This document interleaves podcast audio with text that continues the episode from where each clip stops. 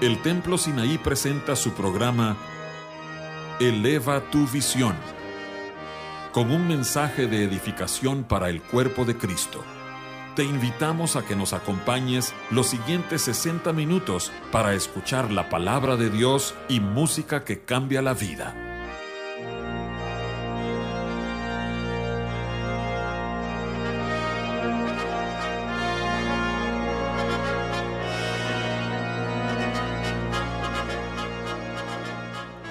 Dios les bendiga, amados oyentes y amigos de Eleva tu Visión. Les habla su anfitrión José Ordóñez desde los estudios de Eleva tu Visión, aquí en Monterrey, Nuevo León, México. Hoy tenemos el gozo de que estén otra vez con nosotros dos pastores amigos, amigos entre ellos y amigos nuestros el pastor Roberto Moreno y el pastor Cristóbal Cruz. Hermanos, muchísimas gracias por su disposición a estar aquí con nosotros. Muchas gracias, hermano José, gracias por esta invitación. José, muchísimas gracias, es un honor, verdaderamente un honor que podamos estar aquí con ustedes y gracias por la invitación. Pues el honor es nuestro, hermanos, porque eh, ambos han dejado mucha bendición cuando han participado con nosotros. Y eh, en esta ocasión yo les pedí eh, que ustedes pudieran venir a compartir algo sobre la resurrección de Jesucristo. Estoy seguro de que ustedes han tratado esos temas. En Eleva tu Visión tenemos varios programas que tocan ese, ese tema, pero el Señor puede hablar algo fresco para nuestros oyentes, algo que, pueda eh, movernos todavía más a amar más, a dedicarnos más al Señor. Así es que, hermanos, gracias por estar aquí. Hermano Cristóbal, te cedo la palabra.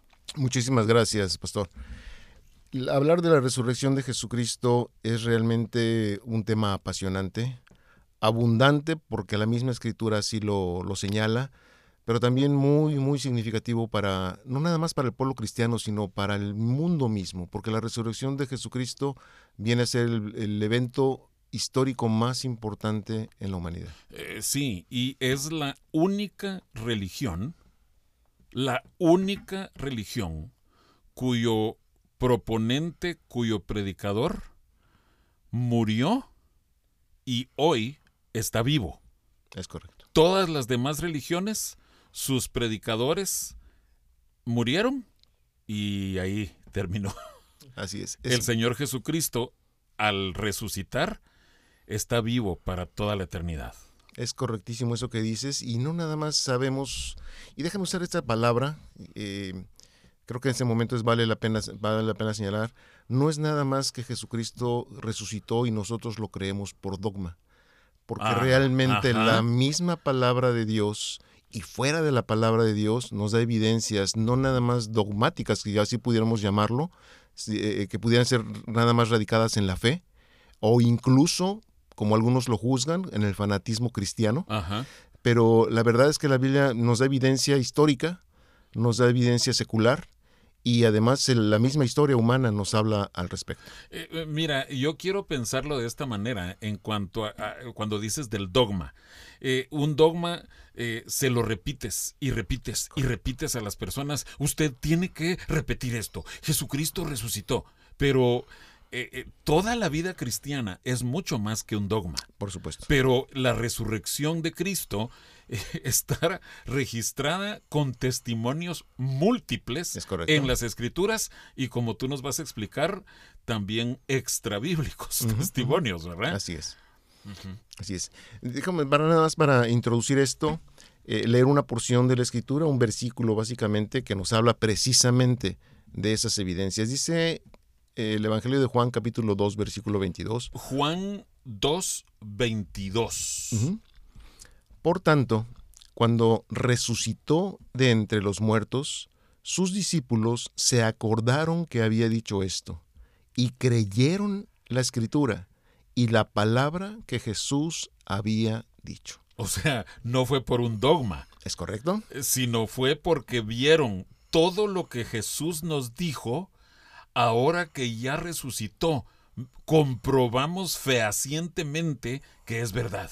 Es correctísimo. Y eso es algo muy significativo porque los mismos seguidores los compañeros de Jesús Ajá. durante su ministerio, que lo acompañaron por todos lados y que lo vieron hacer muchas cosas, eh, dan testimonio doble, primero de lo que él había anunciado Ajá. y de, los que de lo que después ellos evidenciaron de presencialmente que, que sucedió. Ese pensamiento es poderoso, hermano. De veras. Qué precioso. Nos nos gustaría que el hermano Cristóbal pudiera darnos la definición de, de resurrección, que va a ser muy interesante. Ok. ¿Cómo definimos resurrección?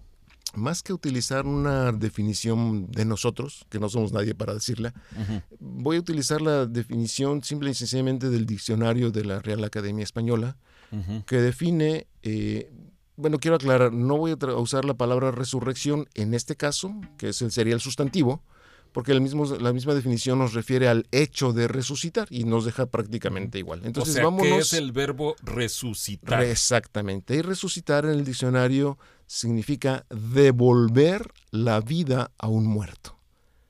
Punto número uno. Segunda definición, dicho de una persona, volver a la vida. Esto obviamente es grandemente significativo porque la resurrección, y creo que es algo que sí todos lo entendemos, pero bien vale la pena corroborarlo en, la- en el mismo diccionario, que la resurrección habla de un acto, un hecho evidente que es devolver la vida a alguien que ya ha estado muerto. Alguien que comprobadamente murió Es correcto. y ahora vuelve a vivir o se le devolvió la vida. Es correcto, así es. Y creo que esa segunda expresión es más correcta todavía. Porque el Padre Así lo es. resucitó de entre los es, muertos. Así es. Así es. Pues eh, también hay una, eh, la etimología de la palabra eh, eh, resucitar, levantar. El Señor- Levantar. levantar. El Señor se levantó de entre los muertos y eso para nosotros es eh, un hecho, eh, como ahorita decía la palabra fehaciente, para nosotros tiene esa calidad porque nosotros como cristianos lo hemos experimentado también. Ahora, eh, el hermano Cristóbal va a ahondar un poquito más con, con esta, con esta eh, tema y, y- y creo que tiene una buena, una buena este, eh, eh, forma ¿no? de podernos compartir esto. Ujú. Yo quisiera hablar en esta, en esa primera parte acerca del testimonio de lo que yo podría marcar como testimonio, tres, tres ter- testimonios seculares. ¿sí? Eh, seculares te refieres a alguien que no era cristiano. Es correcto. Ok. Eh, y esto básicamente porque lo que estamos pretendiendo hacer es demostrar que efectivamente la resurrección es un hecho. No es una historia nada más ficticia, sino que es un hecho. Y el primero de estos testimonios seculares es precisamente el autor del Evangelio que lleva su nombre, en este caso me estoy refiriendo a Lucas, El médico amado. el médico amado. Eh, de hecho, Lucas, eh, por su for- propia formación de médico, eh, sabemos y además por la manera en que él escribe y describe con mucho lujo de detalle los acontecimientos que él narra, eh, eh, en primer lugar, porque es- investiga, en el caso del Evangelio, ¿sí? y ya posteriormente lo vemos con la mismo, el mismo acierto, el mismo tino y el mismo, el mismo detalle de descripción ya en el libro de los Hechos. Ajá. Entonces, de hecho, Lucas está reconocido como un historiador, no nada más Cronista, e cronista. historiador. Es correcto, así es. No nada más es un maestro bíblico Ajá. eh, que pudiera restarle en este momento importancia al testimonio de él, pero en realidad, re- insisto, reconocido secularmente, incluso por los eruditos, como tú ya lo dices, como un cronista y un historiador. Mira, eh, de la manera como comienza su evangelio, dice Lucas, puesto que ya muchos han tratado de poner en orden la historia de las cosas que entre nosotros han sido ciertísimas, tal como nos lo enseñaron los que desde el principio lo vieron con sus ojos y fueron ministros de la palabra, me ha parecido también a mí, después de haber investigado con diligencia todas las cosas desde su origen, escribírtelas por orden, oh excelentísimo Teófilo, para que conozcas bien la verdad de las cosas en las cuales has sido instruido. Es correcto. Si vemos el detalle de lo, de lo que Lucas está escribiendo, hay dos testimonios de verdad. El primero que él cita es lo que los propios testigos eh, presenciales vieron con sus ojos. Así es, así es. Ese es el primer testimonio que, que manifiesta verdad, veracidad. Y el segundo es lo que él por su cuenta ha investigado y como me encanta cómo lo, menciona aquí, con diligencia, O sea, no ligeramente. o sea, de madrugada hasta la noche. Ah, y con todos los detalles que aseveraran fehacientemente que lo que él estaba investigando no eran simplemente mitos o narraciones o cuestiones épicas, sino que había comprobación de los hechos y eso es muy importante. Sí, volvemos a lo mismo. No era que a él se le hubiera enseñado el dogma, Lucas, o Lucano también lo llaman en la escritura. Lucano, usted tiene que repetir esto. Jesucristo resucitó. Él no se fue con eso. No. Él se dedicó a investigar. Claro, todo la vida y el ministerio del Señor Jesús, pero también la resurrección. Por supuesto. Así es, como parte inherente y, básica de la, de la vida de Jesucristo. ¿Y qué nos dice Lucas en cuanto a la resurrección? Pues esto, básicamente, bueno, quiero, eh, eh, eh, quise mencionar esto y posteriormente, tú ya traes algo... Bueno, Lucas nos, nos da testimonio acerca, sobre todo en el libro de los Hechos, en, los en el primer capítulo de los Hechos, nos da un testimonio muy claro, volviendo a escribir a Teófilo, en el primer tratado o Teófilo le dice, o sea, en el Evangelio de Lucas escribí tales y tales cosas. ¿Y qué dice en Hechos? Dice, en el primer tratado de Teófilo hablé acerca de todas las cosas que Jesús comenzó a hacer y a enseñar. Y fíjate lo que dice aquí, es muy significativo.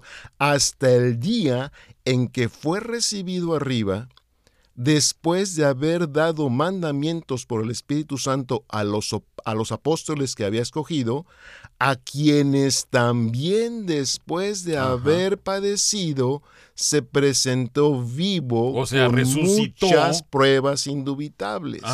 Y como dice aquí, apareciéndoseles durante 40 días y hablándoles acerca del reino de Dios.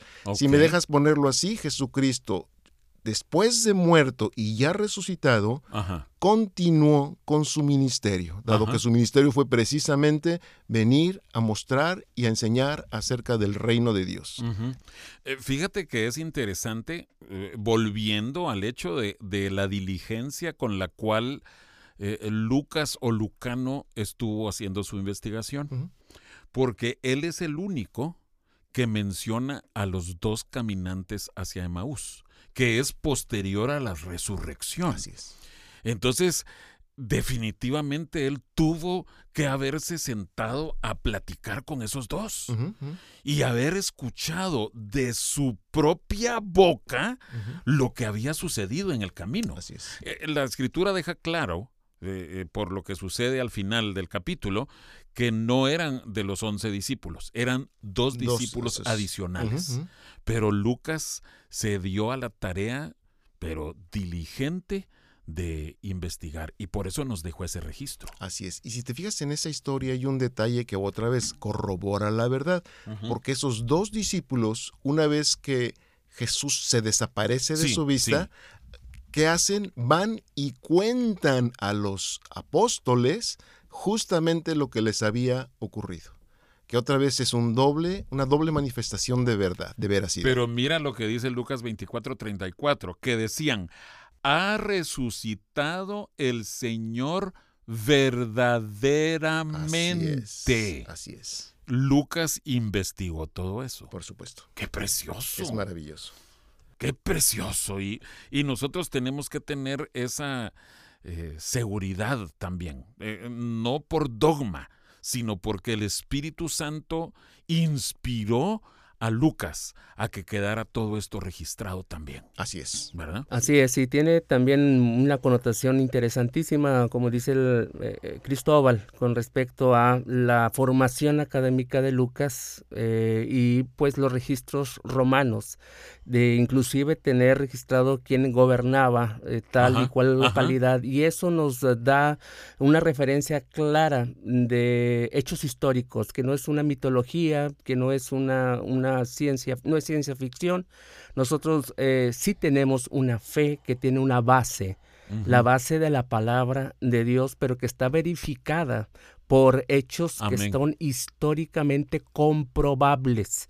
Eso no lo tienen otros tipos de religiones que pueden tener otras connotaciones un tanto cuanto cuestionables. Aquí nosotros tenemos nuestra fe tiene clara referencia eh, histórica, ¿no? Y entonces ahí basamos en nuestra experiencia personal con el Señor, pero también en hechos que son comprobables. Fíjate que qué bueno que mencionas esto, porque realmente eh, todas las religiones van a querer hablarte de moral y ética y te dan consejos de moralidad, eh, pero la verdad es que, como vamos a ver más adelante, el hecho de que el Señor Jesucristo resucitó le da su verdadero valor único al cristianismo. No se trata solo de enseñanzas bonitas, ay, es que eso te va a hacer una buena persona. No, no, no. Esto es transformador. Te da vida eterna ya no estás muerto en tus delitos y pecados, sino gracias a la resurrección de Cristo es que tú ahora puedes tener vida eterna. Así es. Mm. Así es. Gloria al Señor. Amén. Adelante, hermano. Seguimos con el segundo testimonio. Ah, solo llevamos uno. Llevamos uno. Ay, ay, ay. El segundo es, y voy a usar el nombre eh, para hacer la distinción, Saulo de Tarso. Ok. Que posteriormente pues, ya lo conocemos como Pablo, el hermano Pablo. Sí, pero, Saulo no era el hermano Pablo. No, para nada. De hecho, eh, él mismo da testimonio en la primera carta a los Corintios, capítulo 15, El versículo, a partir del versículo 3, dice, porque primeramente os he enseñado lo que mismo recibí, que Cristo murió por nuestros pecados conforme a las escrituras, y que fue sepultado y que resucitó al tercer día conforme a las escrituras, y que apareció a Cefas y después a los doce. Después apareció a más de 500 hermanos, subrayo, a la vez de los cuales muchos viven aún y otros ya duermen. Solo para que sepas, yo también lo tengo subrayado en mi Biblia. Sigue, sigue, sigue. Después apareció a Jacobo, después a todos los apóstoles, y al último de todos, como a un abortivo, me apareció a mí.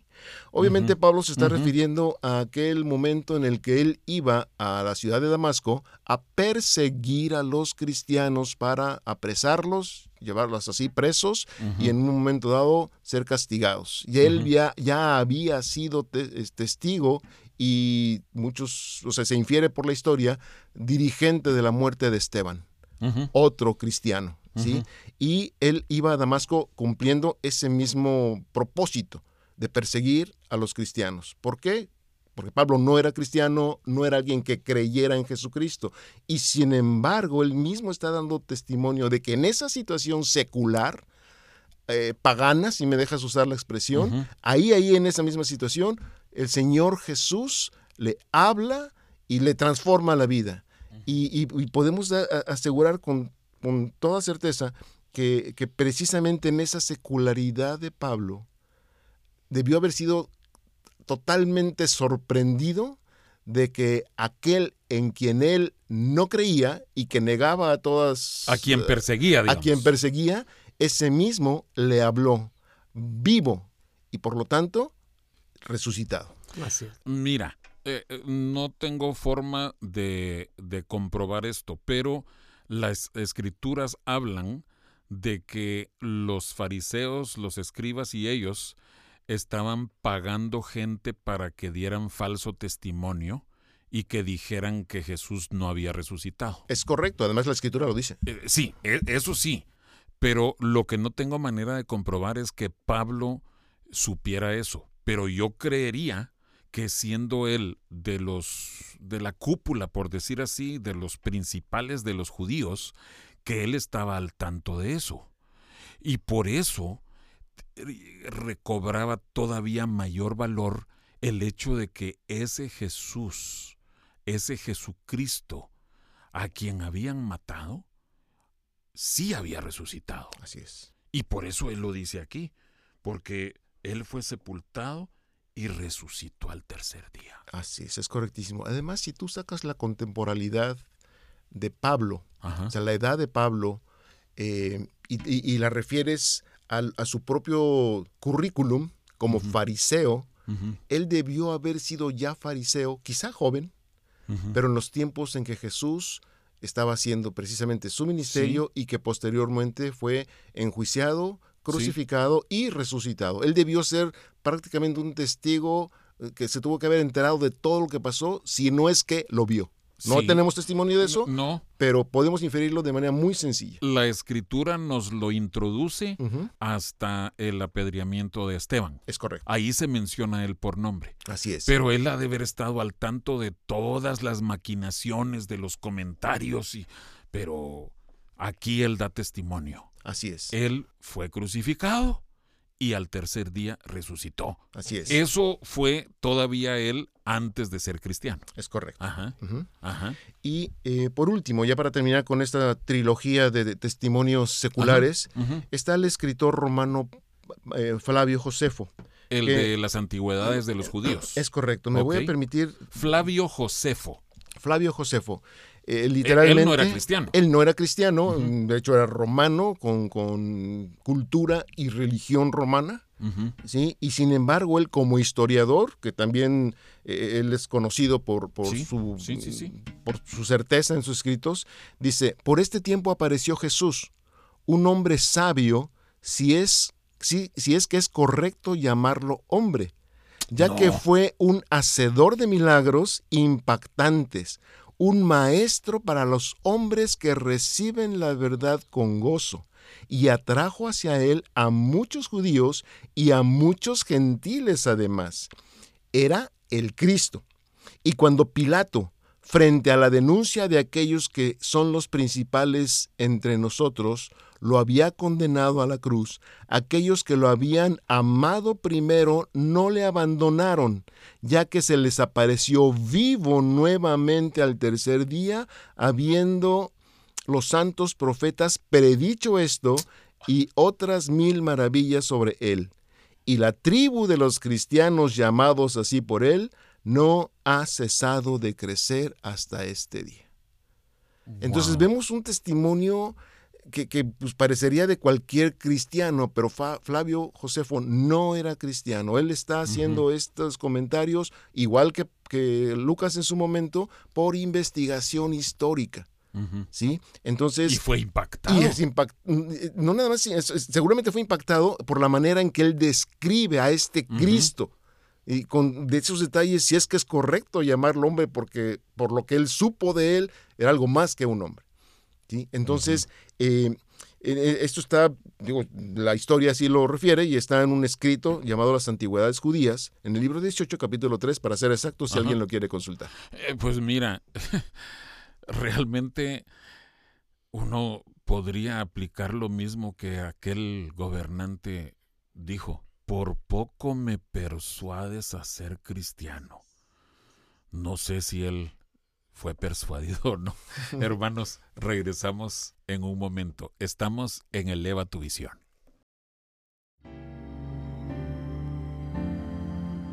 Para escuchar anteriores programas de Eleva tu visión, Puedes buscarnos en el sitio de internet www.elevatuvision.com o búscanos en YouTube en el canal Eleva tu Visión.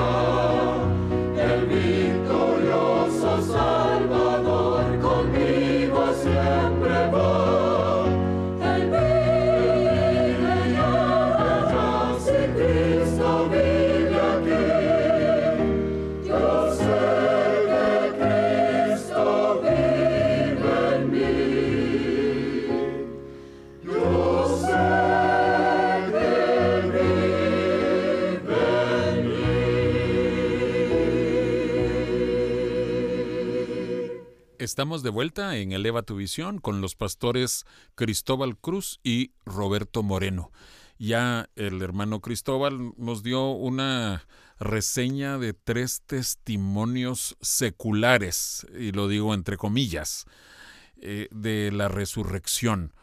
Me encantó cómo tocaste, hermano, en Juan 2.22, ¿verdad? Que cuando hubo sido la resurrección, entonces, como decimos aquí en México, les cayó el 20, se encendió la luz en muchas cosas de los discípulos. Pero, hermano Roberto, ¿puedes tú continuar entonces con la segunda parte de estos temas? Claro que sí. Eh, Marcos capítulo 8. Marcos 8. Verso 31 8:31. La palabra del Señor dice, y comenzó a enseñarles que le era necesario al Hijo del Hombre padecer mucho y ser desechado por los ancianos, por los principales sacerdotes y por los escribas, y ser muerto y resucitar después de tres días. Esto es una clara enseñanza de nuestro Señor Jesucristo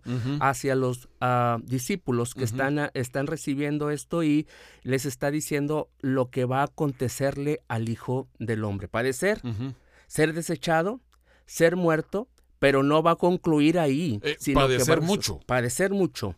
Ser desechado, pero ¿por quién? Por los ancianos, por los principales sacerdotes, por la cúpula en aquel momento del, eh, religiosa, en ese momento, y ser muerto. Y nosotros conocemos la, la forma en la cual nuestro Señor Jesucristo entregó su vida en, en, una cruz.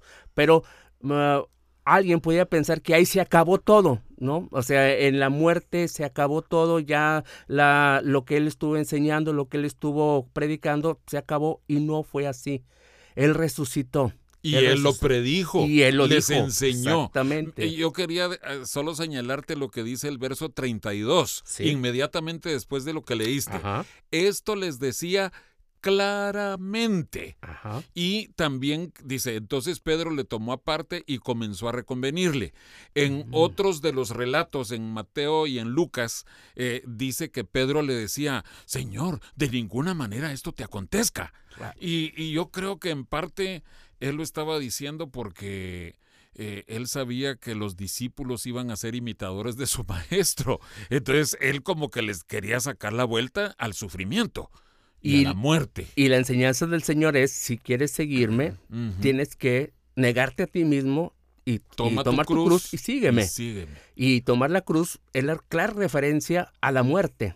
Alguien que tomaba la cruz no había otra salida más que la muerte. Pero nosotros en el, en, el Señor Jesucristo evidentemente hemos muerto a nuestro pecado, pero también el Señor, gracias a su resurrección, nos ha dado vida y vida en abundancia. Amén. Y con un propósito.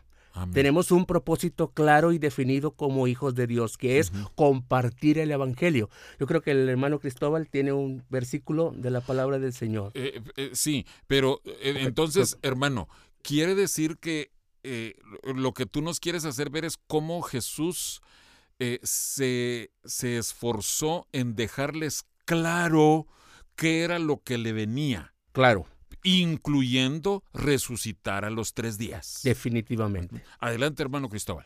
Gracias.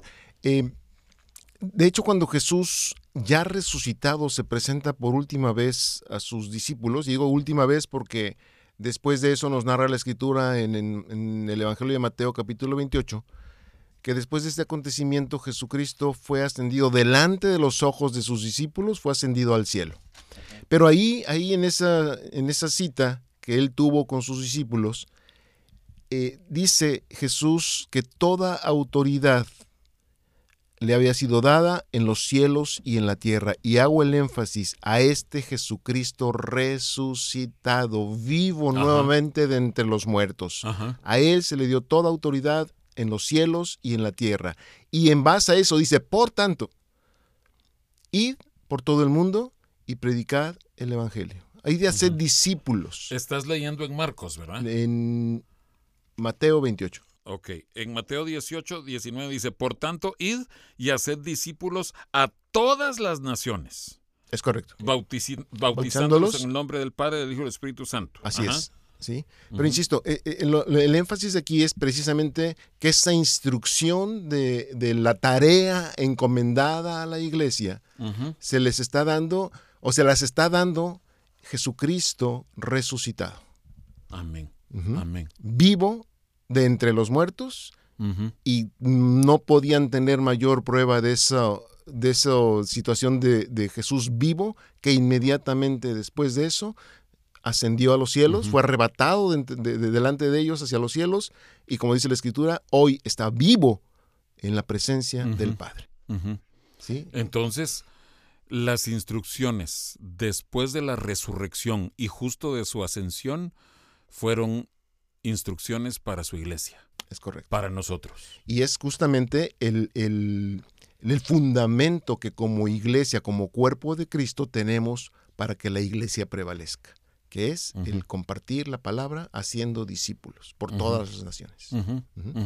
Bueno, eh, la, la palabra de Dios dice que las puertas del infierno no prevalecerán. O sea que la iglesia tiene que eh, ir a atacar, a agredir, no quedarnos así, bueno, a ver si sobrevivimos a estos ataques. No, el Señor nos da esa autoridad para ir a atacar. Tomamos a él como ejemplo porque él, irrumpió aquí en, en- en la- en el mundo. Él se encarnó Ajá. y trajo el, la lo que verdaderamente es la palabra, conocer al Padre.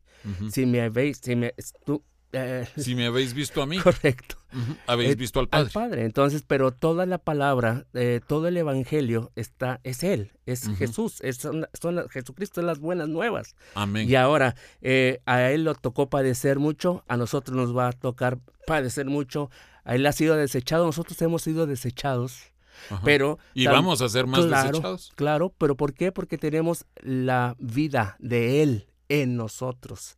Y eso, eso repercutió también en la vida del apóstol Pablo, en Hechos capítulo 9, en la conversión de él, el encontrarse con Cristo resucitado.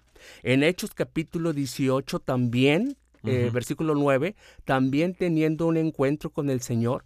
Y en Hechos capítulo 23, versículo 11, A una ver, vez ver. más. Eh, Hechos 18, 9 Ajá. y Hechos 23, 23, 11. 11. Solo Aparte para de- los que están tomando notas. Correcto, aparte de Hechos capítulo 9, Ujú. con esta, con esta relación que Pablo puede tener con el Señor Jesucristo, como bien lo estamos remarcando esta, en esta hora, resucitado. Y teniendo esto en consideración para continuar el, eh, extendiendo el mensaje, predicando las buenas nuevas, aún en el pueblo gentil. ¿Sí? Y entonces de, los- que de, los, de, de esa labor evangelística, eh, pues somos fruto nosotros, gracias al Señor. Vale la pena destacar que esto que estamos mencionando es precisamente el impacto, si podemos usar esa, esa palabra, que causó la muerte de Jesús en lo sucesivo en la iglesia que él vino a formar, en el cuerpo que fue su cuerpo, el cuerpo de Cristo. O sea, de qué manera eh, transformó, no solo impactó, sino transformó y preparó sus vidas para el resto de sus vidas. Así es, y, tan es así, y nos narra tanto la escritura como la historia misma, que muchos de los que fueron testigos de la resurrección de Jesús también habían estado con él, principalmente sus discípulos. Y cómo es que ellos, eh, posteriormente a la resurrección de Jesús y a su, ascensión, ellos pasaron por situaciones muy difíciles en la labor precisamente de ir y predicar el Evangelio. Y en esa, en esa labor, muchos de ellos fueron muertos violentamente, fueron martirizados y en algunos casos hay referencia de que eran obligados a que blasfemaran o negaran la fe, que se retractaran de su fe en Cristo Jesús. Pero ellos conocían una gran verdad. Y esa gran verdad es que Jesucristo, y ellos lo vieron o lo supieron de primera mano, Jesucristo resucitó. Así es. Y ese, ese efecto en ellos causó una fe tan grande, tan, tan, eh, tan inconmovible, que no importaba a ellos mismos lo que les pudiera estar pasando en un momento dado, nunca se atrevieron a negar la verdad. ¿Sí? Y por esa verdad estuvieron dispuestos a dar la vida. Pero miren, eh, Cristóbal y Roberto, esto es tan, tan vital para nuestro tiempo. Porque el Apocalipsis nos describe que en el tiempo del fin habrá persecución contra los cristianos. Y nosotros vamos a tener que tomar el ejemplo de todos esos discípulos y seguidores de Jesús en el tiempo de Jesús y cómo fue que ellos estuvieron dispuestos a padecer persecución e incluso a morir por Cristo. ¿Qué los preparó? El saber que Cristo resucitó, Así es. que Él había vencido la muerte con poder. Descendió a los infiernos, pero el Padre lo levantó, dice la Escritura, de entre los muertos. Amén.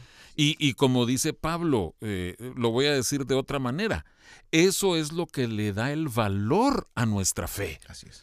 Como Cristo resucitó, entonces nuestra fe no es vana, sino es totalmente llena de valor y de sentido. Solo así podemos estar preparados para poner nuestras vidas, porque sabemos que lo que hemos creído es la verdad de parte de Dios. Amén. Si me permites eh, eh, mencionar una parte de la escritura. Primera los Corintios capítulo 15, versículo 14 en adelante. Primera los Corintios 15, 14 dice la Biblia, y si Cristo no resucitó, vana es entonces nuestra predicación vana es también vuestra fe. Y, y somos hallados falsos testigos de Dios, porque hemos testificado de Dios que Él resucitó a Cristo, al cual no resucitó si en verdad los muertos no resucitan. Porque si los muertos no resucitan, tampoco Cristo resucitó. Y si Cristo no resucitó, vuestra fe es vana. Aún estáis en vuestros pecados. Entonces, también los que durmieron en Cristo perecieron. Si en esta vida solamente esperamos en Cristo, somos los más dignos de, conmiseración de todos los hombres. Pero Cristo resucitó.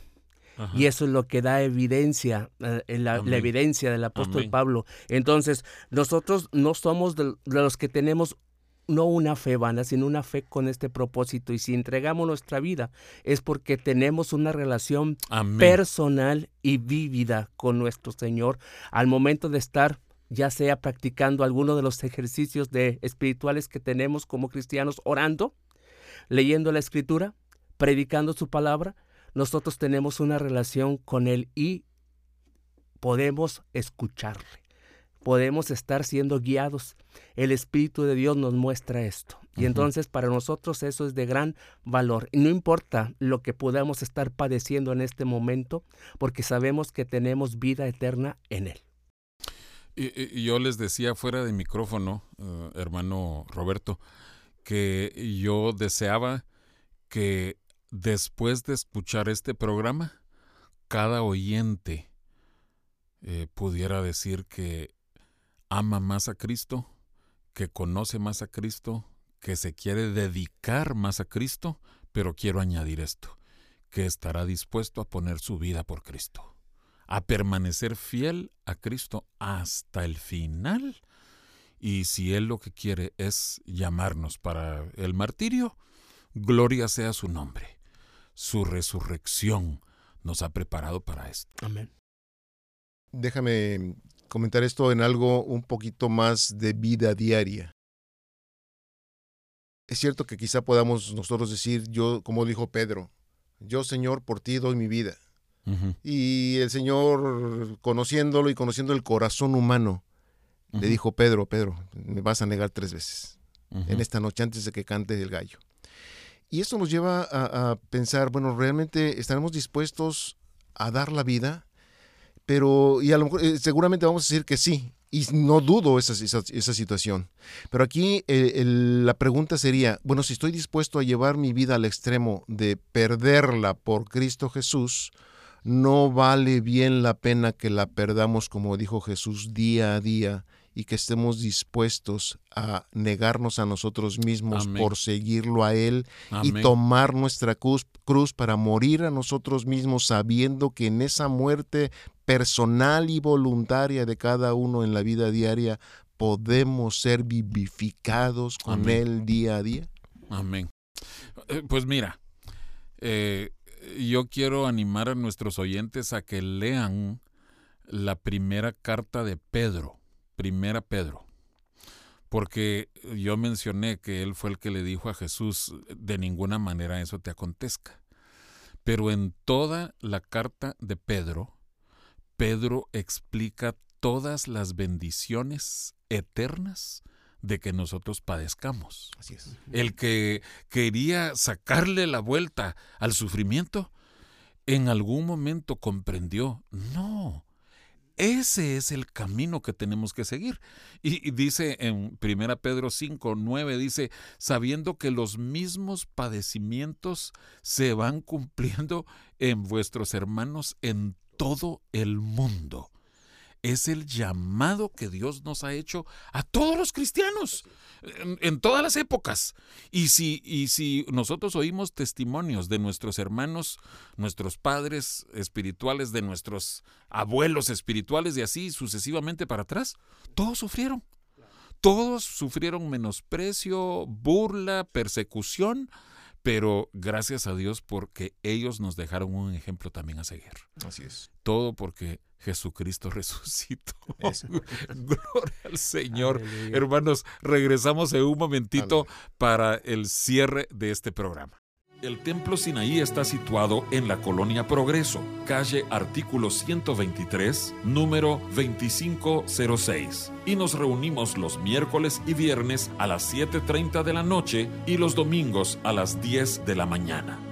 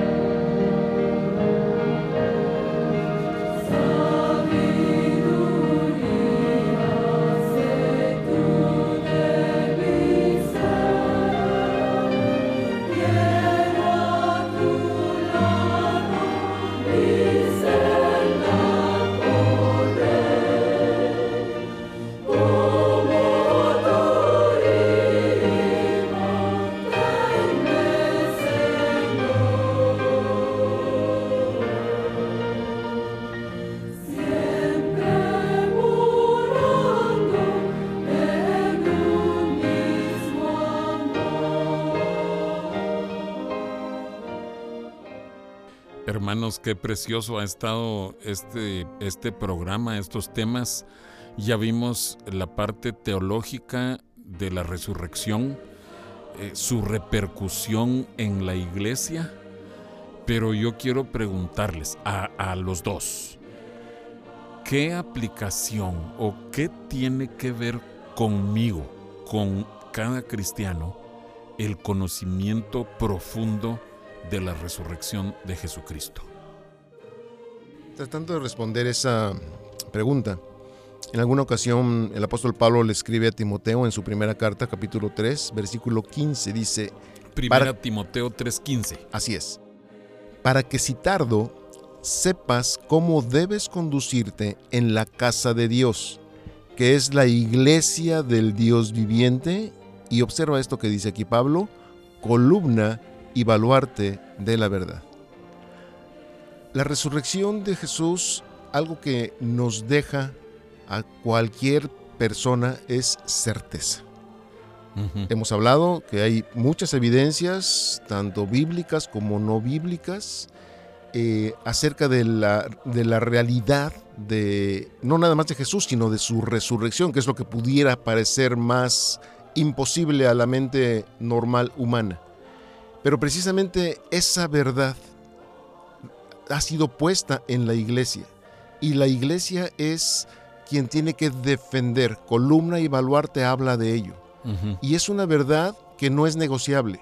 Y es una verdad que aunque haya sido atacada durante siglos, desde que la verdad fue revelada y esta evidencia de la resurrección de Jesucristo se dio, esa verdad ha tratado de ser socavada y aún así esa verdad sigue presente. Y es la iglesia cada uno de los que formamos parte de la, iglesia, los que somos responsables de, defender y de sostener esa verdad. Eh, Ahora, ¿esto cómo se traduce a la vida cotidiana de cada uno de nosotros? Sí, porque Pablo le dice, para que sepas cómo debes conducirte. ese es el punto. O sea, ¿qué tiene que hacer la iglesia. Así es. Entonces, eh, eh, si esto lo llevamos otra vez a la vida práctica, más allá de la teología, más allá de la evidencia histórica, al creyente e incluso yo me atrevería a decir a la persona que en este momento quizá tenga dudas acerca de poder poner su fe en ese personaje histórico que es Jesucristo.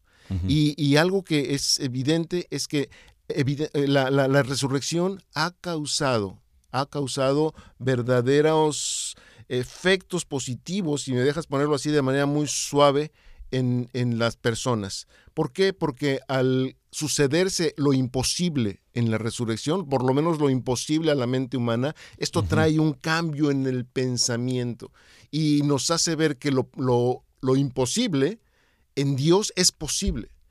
Pero también eh, nos, nos trae una certeza de que si Dios puede hacer de lo imposible posible, pues me da certeza de que lo que él dice, lo que él ha dicho y lo que está escrito en, la palabra de Dios, me da certeza de fe. Y al tener esa certeza de fe, así es, al tener esa certeza de fe y algo que sí podemos presumir como cristianos, es que nuestra fe está fundada en la verdad. No en historias, no en dogmas, sino en una realidad que sobrepasa la evidencia de lo posible, que es la resurrección, o como decíamos desde el principio, el que un muerto pudiese volver a vivir. Y lo grandioso es que precisamente ese que estuvo muerto y que volvió a vivir es lo mismo que nos ha prometido a nosotros que nosotros podremos morir y de hecho estamos muertos de nuestros delitos y pecados espiritualmente, pero porque Él ha resucitado y está vivo, nosotros podemos tener la esperanza y seguridad de que volveremos a vivir no solamente de manera física, que lo haremos, pero también de manera espiritual al ser perdonados de nuestros pecados y entregada nuestra vida al Señor. Y esa esa certeza nos da convicción para poder vivir diariamente. Que esa es la simbología tan importante del bautismo, que era algo que tú mencionabas, ¿verdad? Sí, quiero eh, mencionar Romanos capítulo 6, Romanos, capítulo 6, verso 4, dice. Muy bien, porque, Romanos 6, 4. porque somos sepultados juntamente con Él para muerte por el bautismo a fin de que como Cristo resucitó de los muertos por la gloria del Padre, así también nosotros andemos, nos conduzcamos en vida nueva. Yo nada más quiero el último eh, el versículo que quiero compartir, Romanos 6:11, que va en conexión a esto, es, así también vosotros consideraos muertos al pecado, pero vivos para Dios en Cristo Jesús, Señor nuestro. Es en el Señor que podemos tener una vida nueva. Él nos da la capacidad, nos da el poder para eh, vivir de acuerdo a su perfecta voluntad, no por obras, sino por la gracia de Dios. Y esto porque conocemos al resucitado. Entonces, damos gracias a Dios por la muerte de Jesucristo y por la resurrección de Jesucristo. Amén. Gracias a eso todos nosotros tenemos vida. Así es. Y que como bien lo dijo Pablo, sin esa resurrección, nuestra fe y todo lo que pudiésemos creer nos sirve absolutamente de nada. Pero ahora nuestra fe nos sirve para todo. Y es cierto, así es. Gloria al Señor. Hermanos, que Dios me los bendiga. Muchas gracias por estar con nosotros. Gracias. gracias.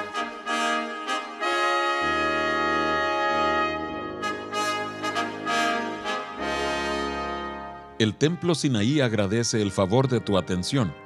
Te invitamos a que nos sintonices la próxima semana a la misma hora por esta misma estación. Nos despedimos con la siguiente petición a Dios. Jehová te bendiga y te guarde. Jehová haga resplandecer su rostro sobre ti y tenga de ti misericordia. Jehová alce sobre ti su rostro y ponga en ti paz.